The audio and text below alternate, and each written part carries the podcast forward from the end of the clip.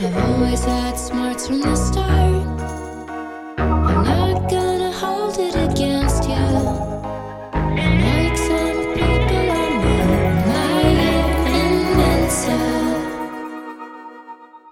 Hi, my name is Jamie Loftus, and this is the first episode of My Year in Mensa, a four part podcast series about that time I joined Mensa as a joke and then nearly got kicked out of it after getting targeted by a secret Facebook group. There's obviously more to it than that, but I've got to get you interested. Now, I want to be clear that I am not doing this podcast series to strictly dunk on the Mensans. Uh, I will be dunking on them occasionally, but I'm more doing this to analyze how these sorts of groups came to be in the first place and sort of what they have evolved into. Because it definitely did start as a dumb joke on my part, but uh, people unfortunately contain multitudes, awful. And so, what I'm going to do is take you through the story via my experiences and then go back in time to trace the history of these organizations and ultimately figure out what the fucking point of any of it was in the first place. And if you are listening from Mensa right now, uh, hi, maybe we've met before, maybe we haven't. Um, I hope you enjoy this, and congratulations on doing well on that test once. So, before we unpack this shit show as a whole, what is Mensa? I'm glad you asked. I have a prepared answer. Mensa is a high IQ organization founded in the UK in 1946 that requires that members take a test for admission or submit test scores with an IQ beginning at 132, then pay about $75 in member dues a year, and hopefully participate in local activities. So, you know, it's it's a smart people club, and people absolutely love to make fun of it. I used to love making fun of it, and now it just makes me uh, tired to think about.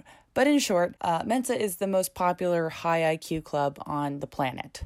So we're going to be skipping around in time. I'm going to go a little uh, memento on this one. So we're going to make a really fun turn the page noise. Listen to this noise I found online. Oh, so bear that in mind. All right, podcast is starting. Did the disclaimer at the top. Let's hit a little a light music bed just to ease us in. Yeah, yeah, yeah. I have a degree in radio production, and and here I am using it for the first time. And so, to be clear, all of the names in this story, even ones that had agreed to or previously went on the record, have been changed. We're just keeping it clean here. So, Mensa has three purposes, which are outlined in its constitution. According to the Mensa website this year, they are 1. To identify and foster human intelligence for the benefit of humanity. 2. To encourage research into the nature, characteristics, and uses of intelligence. And 3. To provide a stimulating intellectual and social environment for its members. So we're going to jump around in time a little bit. So we're going to start towards the end on July 4th, 2019, day one of the Mensa annual gathering. You do have to question the intelligence of anyone who holds a week long conference in Arizona in July, but hey, this event was planned by some of the brightest minds in the world, I'm told.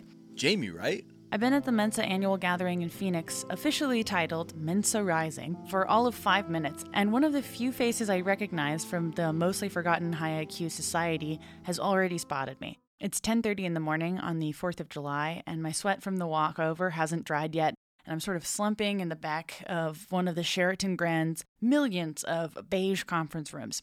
There's a speaker at the front for the Aphrodisiacs, Forbidden Food and Beverages talk, and he's going on about millennials in their avocado toast. And there's a room full of Mensans who are just laughing it up. And as I said, joining this group was supposed to be a joke originally, but here I am, full year later, traveling seven hours by Greyhound to try and take it seriously. So, who is the victim of the joke? But this guy and I start a conversation, and I whisper, yeah, and angle my body away because I'm sweaty and it's Arizona. He's quick to remind me of his name and standing as the second most blocked, reviled, and harassed member of an American Mensa Facebook group. The unmoderated, chaotic online landscape that has cursed and fascinated me for over a year.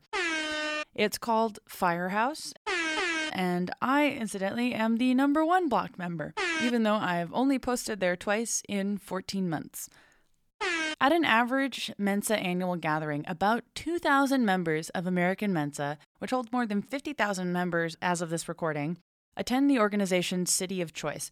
And I would estimate that about 400 of them in Phoenix know exactly who I am and have a strong opinion about me, one way or the other.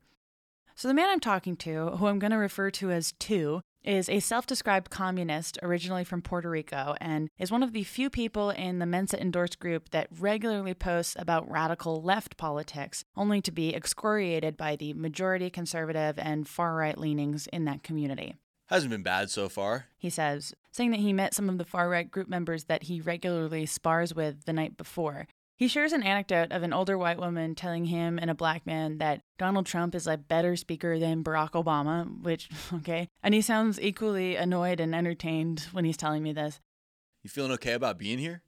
And while I'm improvising a lie about how I think this will actually be really good for me, there's a deep sense of dread, just like adding another layer of sweat to my body because I am genuinely pretty nervous to be here. And it's not entirely paranoia. There was an internal poll of who is the most despised Mensa in Firehouse, and I won by an absolute landslide. Although, because I'm blocked by most of the people in the group, I couldn't witness the victory personally.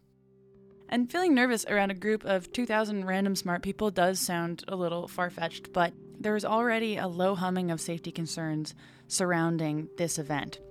The 2018 annual gathering in Indianapolis was a PR disaster, ending with one arrest, allegations of harassment that had resulted in a man being banned from a part of the event space, and two members reporting that their drinks had been drugged after official bartenders had gone off duty. And believe me, the smarts know how to party, and the smarts fiercely protect their own.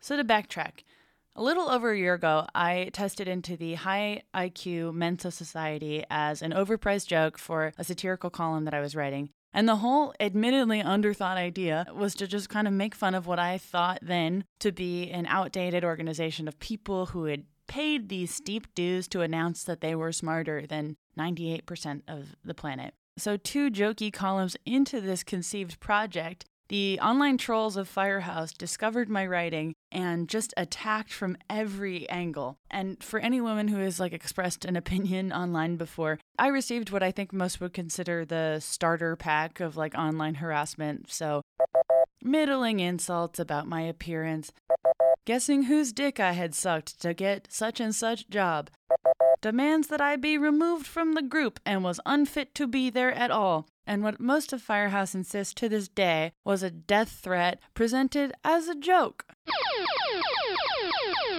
Because the prevalent idea in this group, the argument then and the argument now, is that who you are online is not who you are in real life.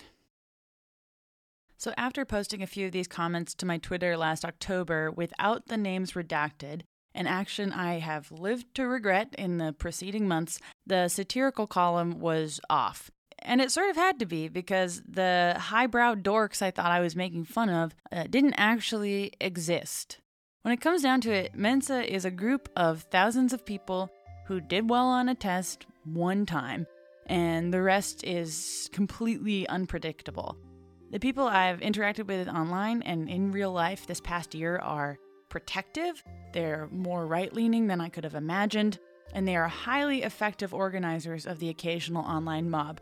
Sometimes they're families who are trying to have something in common with each other, and sometimes they're older single people who are seeking community. And sometimes they're people from remote areas looking to just meet up with other smart people to relate with. They're sometimes impossibly kind, and other times alarmingly not so. A lot of them are misfits, and some of them are on the autism spectrum, and at least one lunged and accused me of being a spy in a Sheraton suite where a cardboard cutout of Donald Trump was looming in the background at 1 in the morning on the 4th of July, and at least one comforted me for an hour after that happened. The Mensans contain fucking multitudes, and they're more complex than I ever gave them credit for. And for that, I would suffer. So, after the organized blocking and harassment campaigns against me started last fall, I stopped making fun of the Mensans who did not exist and started reporting on the Mensans that did. Going to their annual conference called the Annual Gathering in Phoenix is what I hope will be my last stop and a chance to finally understand them, as many members have requested I do instead of making fun of them, which is fair. And to be clear, I was not here to cause any sort of commotion or really rock the boat in any way. Uh, Eric Andre already did that and he did it way funnier than I would have. So I was truly just there. I'll play you a thing from Eric Andre's episode, anyways. Hey guys, I'm here for the convention. have your membership number. Well, I have a I have a 400 IQ. I'm in Super Mensa. I'm gonna have to ask you to leave. Okay. Well, let me just go in this boardroom real quick. Wait, wait, wait, wait, wait, wait, wait, wait, wait, wait, wait. How high is the sky? Wait, wait, wait, wait, wait. I have questions. I have questions. I have questions. Wait, wait, wait. wait. And is that the best? Yes, uh, but it wasn't what I was trying to do here. So, no, this is not an outsider story of a random millennial inserting themselves somewhere they don't belong and making fun of it. And trust me, I was alive in 2015. I've written those stories. I didn't spend $700 of my own money to come to Phoenix in July to tease 2,000 people that hate me. I was actually invited. The member of Firehouse who invited me insisted, as is the company line, that I needed to meet the Mensans in real life instead of judging them from their direct online death threats. And so, for one second, let's return to that conference room on the 4th of July. Two says he's going to go to a different talk after growing bored with the speaker regaling us on the horny properties of chocolate. I stay and I push myself up against the wall, and as I'm writing a few things down on a pad of paper that has the Mensa logo just burning at the top, one of the favorite insults directed at me in Firehouse over the past year is just like pulsing through my head. And it goes like this I am a Mensan, the comment says, towards the end of a multi paragraph taunt, so presumably not a total idiot.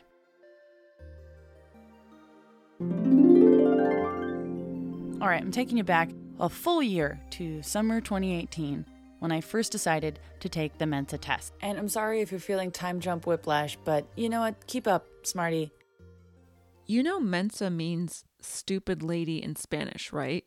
Like crazy lady. This is my friend Michaela, and we're drunk on those hangover in a bottle shandies they sell at CVS the night before I take the Mensa admission test. And at this time, I did not know that Mensa meant stupid lady in Spanish, uh, nor that I would be reminded of this once a week by someone or other for the next year. Because it didn't matter to me what Mensa meant, really. The point of what I was doing was to not get in and dump on the whole experience in 600 words or less for what I considered to be my birthright as a millennial woman, which is, of course, an underpaid personal experiences column on a middle and culture website. The concept of a pay to play high IQ society is ripe to be made fun of, and a lot of people have done it before. So, as we kept drinking and watching King of the Hill, I built out my flawed vision of who I thought a Mensa member was. So, I thought, all men, for sure, fiscally conservative, ideologically liberal, just solving puzzles and discussing the comedic merits of the Big Bang Theory. And this is all wrong, except for the last part. Uh, Mensans love the Big Bang Theory, and they're not funny. What I had not considered was that having $60 and the willingness to wake up on a Sunday to take the test at all made me a perfect candidate for this group. My entire generation has been hardwired to excel at standardized tests at the expense of all else. And to be honest, I had been taking practice tests in secret uh, because. Because I'm very insecure and because I wasn't having a lot of sex at this time. Besides, at this time, I thought that the concept of IQ tests had been proven over and over to be elitist pseudoscience designed to elevate a group who were good at multiple choice tests and deciding that makes them intellectually superior. Was this assumption as far off as my first picture of a Mensan was? Well, like so many parts of this story, that's a complicated question. There's rumblings of talk about the role of IQ tests throughout history and the high IQ societies that have sprung into occasional relevancy over the past hundred years or so. So it's kind of hard to say, and the Mensan I was picturing would probably tell you to look at the evidence and decide for yourself. The actual Mensan might just tell you what they think with little or no sourcing whatsoever, which is why I feel comfortable telling you that I think IQ testing is still more or less bullshit does more harm than it does good. Yikes. But please, perceived Mensan, decide for yourself. So, before we can talk about the test, we have to talk about how and why the test exists. I know, I'm sorry, but we need to do it. We're interrupting this biased gonzo piece to lay out some facts. So, there's a great podcast released as an offshoot of Radiolab called G, a show which examines the perception of the idea of general intelligence. And I'm going to start by citing an episode called The Miseducation of Larry P., which is an in depth look at how IQ tests have been used to racially discriminate beginning with its inception in the early 1900s and into now. They were culturally specific to European Americans. This is black psychologist Brandon Gamble talking to Radiolab in the episode, and he goes on to explain that contemporary IQ tests were designed using only white children as the control group. Now, to be clear, Mensa does not use the conventional IQ test that the criminal justice system, the NFL, and American schools use, but the tenets of the test are identical. It asks the question Are you smarter than the average person? And what does that mean? Our Mensa heads use the RATE or RAIT scale that measures the following categories. You can, you can ask me what these categories mean, but to me, they all kind of sound like the same thing. Crystallized intelligence, fluid intelligence, total intelligence, quantitative intelligence, total battery intelligence, that sounds like a car, and they have you take the Wonderlic cognitive ability test.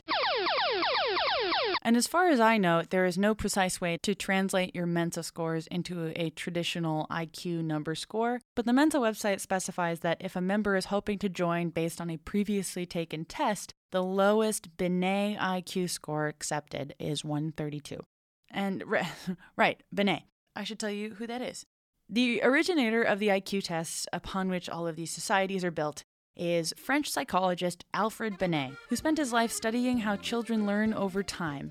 I'm kidding with the French music, but I mean, what if I stuck to it? Maybe I will. And devised an exam that would theoretically reflect how the student was learning based on an average for their age. So, if a six year old got a score of 100 on a Binet test, that would mean that a six year old was comprehending at the rate of Binet's average six year old. And a higher or lower score would indicate proficiency on either side. However, and this is very important, Binet's IQ test was not designed to be exceptionalist in nature. And by exceptionalist in nature, I mean, you know, it wasn't invented for bragging rights or as a value judgment on a person at all, which is something that virtually every high IQ society misses. It was not a test that was designed to say, this is how smart you are forever, and you should consider yourself better or worse. It was supposed to be a reflection of where your learning is at in a specific moment. And this distinction is something that Mensa and all societies like it have completely ignored.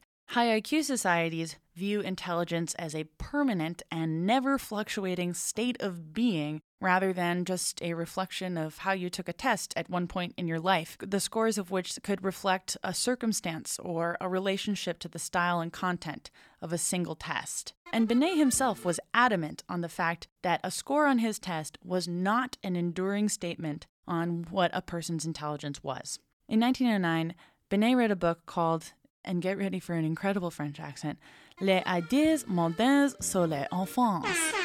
And he said the following Some recent philosophers seem to have given their moral approval to these deplorable verdicts that affirm that the intelligence of an individual is a fixed quantity, a quantity that cannot be augmented. We must protest and react against this brutal pessimism. We must try to demonstrate that it is founded on nothing. So that's Binet's take. You can get an IQ score, but it's not a statement on who you are forever, it's a statement on where you're at right now. And his work in stating that intelligence was not fixed was more or less completely undone by a British psychologist named Charles Spearman, who noticed that if someone performed well in one section of a Binet test, they tended to do well in the other sections as well. And Spearman ended up describing this observation as general intelligence. Under Spearman's logic, the amount of general intelligence every person has is a fixed, unchangeable amount. And not coincidentally, Charles Spearman was a eugenicist. And this fixation on eugenics, which, if you've managed to not have to interact with the idea, it is a proven false pseudoscience concept that states that the shape of the skull indicates your intelligence. Charles Spearman believed this strongly, as did Mensa co founder Roland Berrill, as do a lot of racist people on the internet. Unfortunately, Spearman started to introduce this idea of general intelligence and the idea that IQ is fixed right after Binet dies. So, Spearman's work in the 1910s led to Binet's IQ test to be used for purposes that were the complete opposite of its intent. And because Spearman just happened to start spouting this bullshit right after Binet died, Binet was not able to call him from wherever dead people go to correct it. The eugenics movement that Spearman believed in would use a low IQ score under the idea of intelligence being fixed as an excuse to separate, discriminate against, and even euthanize those that the test considered inferior. And there's many examples of this happening in America. In the episode of the Radiolab G series called Unfit, which discusses the role of euthanization based on arbitrary and frequently biased IQ tests, as well as the American Buck v. Bell Supreme Court decision, which stated that the compulsory sterilization of the, quote, intellectually disabled for the protection and health of the state, unquote, was not unconstitutional. That is to say, in certain cases, the IQ test could kill you. Mensa wasn't founded until the 1940s, but its co founder, Roland Berrill, was an Australian expatriate whose interests included the pseudoscience of phrenology, a variant of which is used as part of the logic that incels use today to incite violence against women, and was rehashed in the controversial 1994 book The Bell Curve to discredit the intelligence of black people. This since disproved study was focused around because these people are obsessed with skulls the shape of a person's skull, indicating things about them, like intelligence and potential or the lack thereof. Roland Berrill would later complain that he was disappointed that people who qualified for Mensa would sometimes come from humble homes because he thought that the premise of the group was, quote, an aristocracy of the intellect, unquote. In The Miseducation of Larry P., the reporters expand on the still valid law that black children cannot be given an IQ test in the state of California, a decision that was based around a case in which a young black student was deemed, quote, educably mentally retarded, unquote, after scoring poorly on an IQ test. This action, which was taken without notifying the parents, resulted in five black families whose children had been given similar diagnoses filing a class action lawsuit against their school district. And ultimately, they effectively argued that the IQ tests of the time were demonstrably biased against their children, and Judge Robert Peckham ruled in the family's favor, saying this. We must recognize at the outset that the history of the IQ test and of special education classes built on IQ testing is not the history of neutral scientific discoveries translated into educational reform. It is a history of racial prejudice, of social Darwinism, and of the use of the scientific quote mystique to legitimate such prejudices. So, the result of this ruling has a fairly complicated historical legacy. Peckham did not enforce the discontinuation of IQ testing in California for discriminatory separation of students. It was merely the discontinuation of giving IQ tests to black children specifically. Black students are still not allowed to take the tests in California schools, and as tests continue to be updated to cater to more than just white students of the 1970s, this has kind of created a second prejudice that continues to separate students from each other by race. The prejudice roots of IQ based evaluation was given another talking point in that 1994 book, The Bell Curve, which was written by Charles Murray and Richard Herrnstein. The bell curve is uncritical of IQ tests themselves, claiming that the test has never in its history discriminated across any social, economic, or racial divides, and presupposes that intelligence, contrary to everything the inventor of the IQ test, Alfred Binet, ever said, is fixed, and attempts to explore why certain racial and class groups did better or worse on the test. Quote, it seems highly likely to us that both genes and environment have something to do with racial differences. Unquote.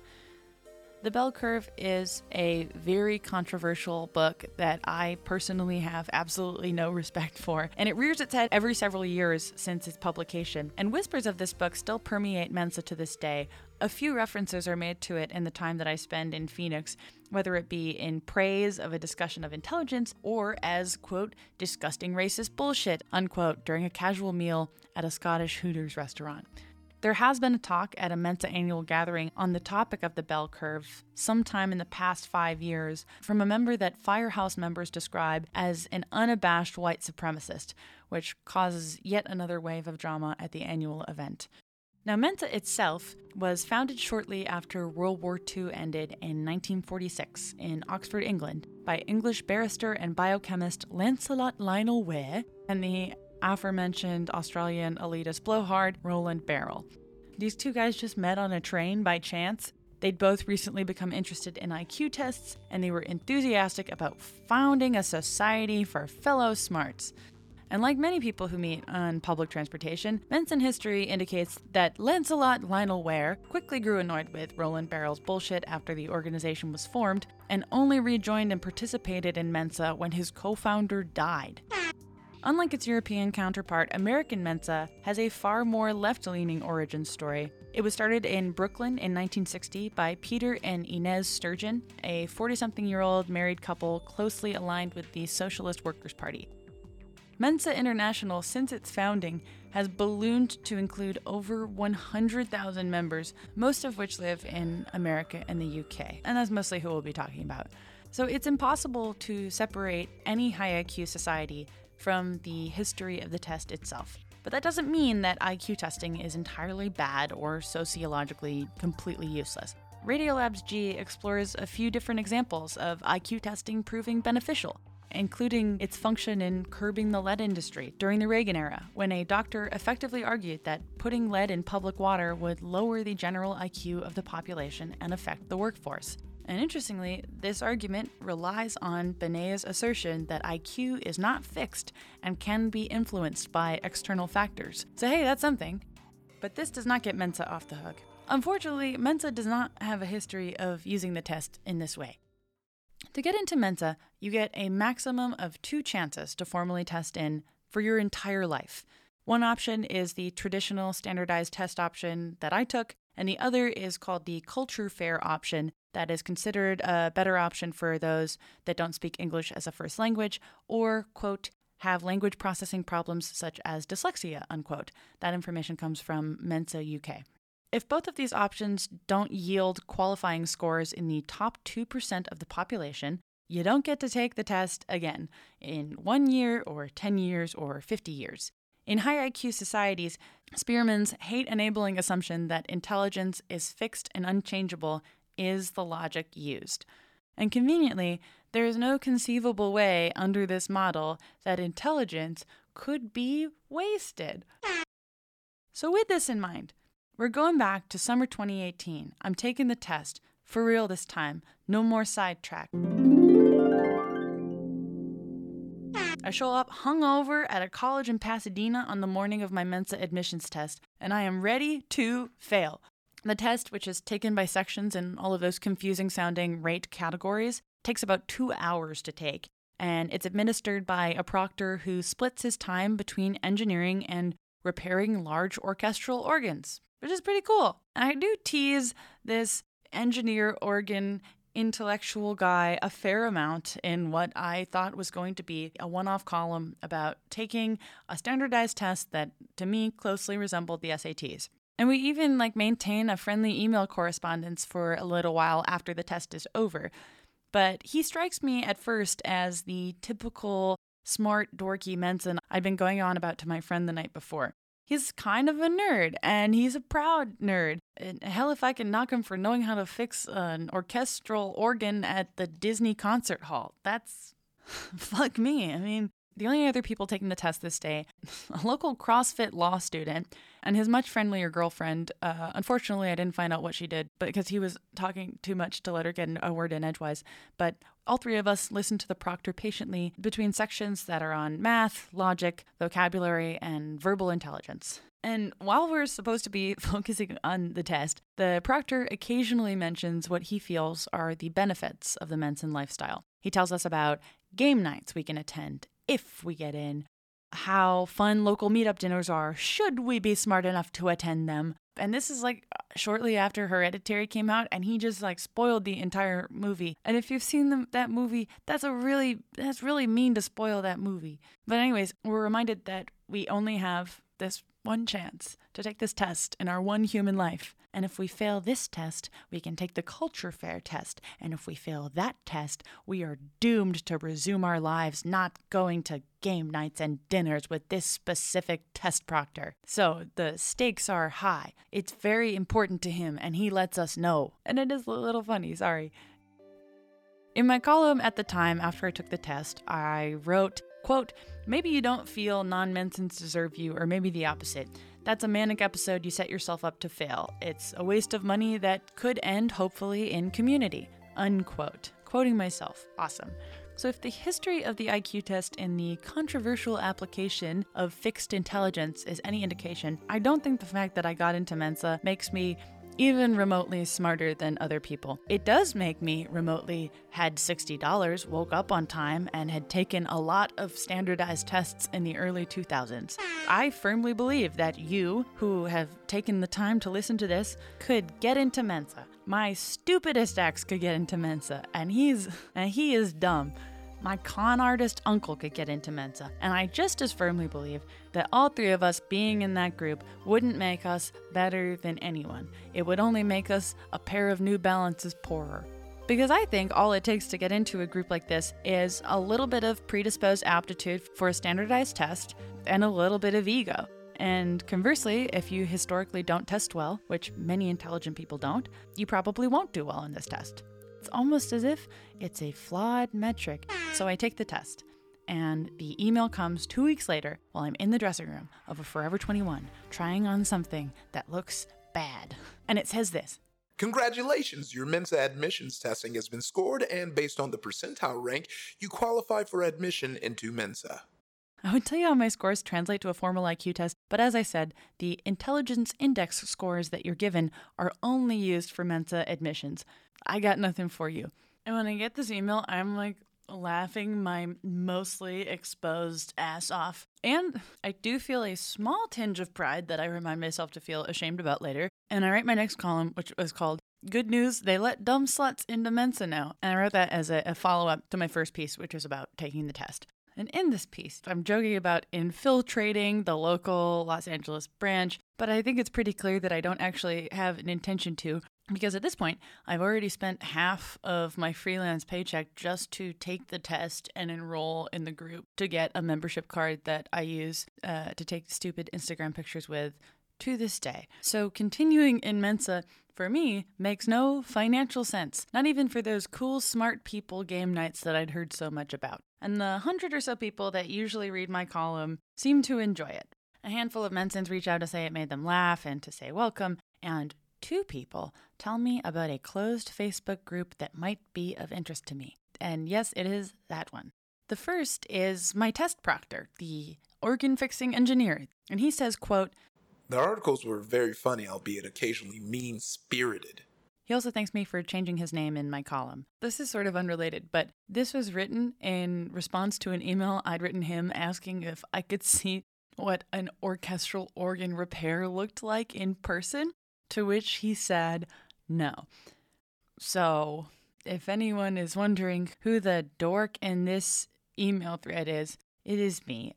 And then another Mensa member contacts me about Firehouse with a far sterner warning, and he says, quote, I am writing you because Mensa is not just silly fun, board games, hug dots, don't ask, and happy nerds. There's also a nasty alt right undercurrent that you can find in Mensa Facebook groups. They consist mainly of Trump supporters, and if you join, you will be amazed at what supposedly intelligent people believe. Okay. So I search for the group on Facebook and request to join. And in keeping with the inclusive spirit of Mensa, I also need to send them my membership number to qualify for entry into the group. His message continues quote, These groups are no moderation, which is the code of angry white people for I want to say racist things without a moderator calling me a racist. In any case, if you are looking to blow people's minds with a behind the scenes look at Mensa, then that might be a good place to start. And okay, I know that sounds like a lot, but once Firehouse grants me access, the preconceived Mensa I had been making fun of this whole time completely implodes.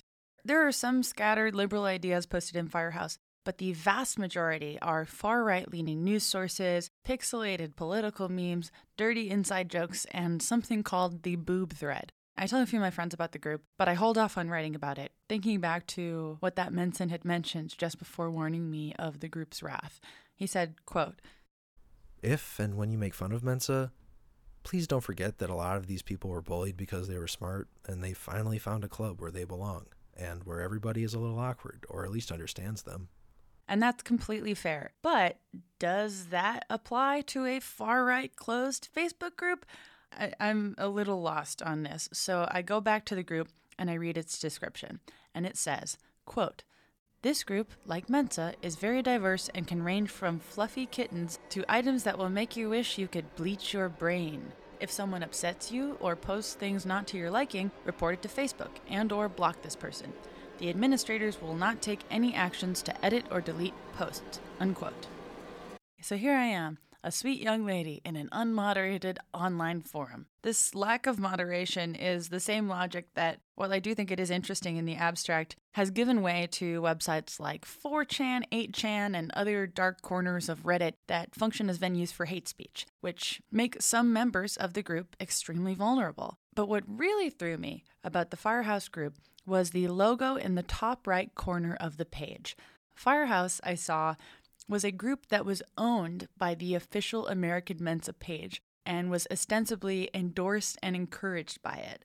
So, a Facebook group of undercover bigots is unfortunately nothing new, but their encouragement by what is supposed to be the smartest organization in the country was not something that I had seen before. What academic institution in their right mind would proudly endorse a group that clearly states that no one is safe and that hate speech would not be deleted unless the historically faulty Facebook reporting system deemed it so?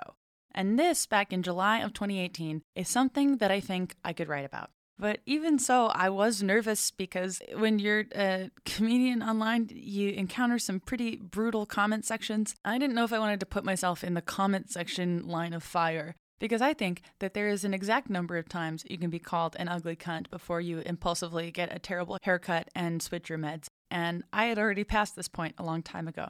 But I'm still interested, and I talked to a few of my friends to see if this idea, an official organizational endorsement of a far leaning, unmoderated group, was something they'd ever come across, and whether it was a story worth pursuing, even in spite of whatever backlash might happen. But while I was thinking about this, Man, that firehouse group, that they do not wait for you to be ready and make a rational decision. And I never have time to reach a conclusion. They find me first, and they are not happy. All right, that was episode one of My Year in Mensa. Thank you so much to all of my wonderful friends who contributed voice work to this. They are Miles Gray, Maggie Mayfish, Ify Nwadiwe, Caitlin Durante, Danny Fernandez, and Isaac Taylor. And thank you to Sadie Dupuis, who wrote the incredible theme song, and to all those Mensans out there. See you in episode two, gang.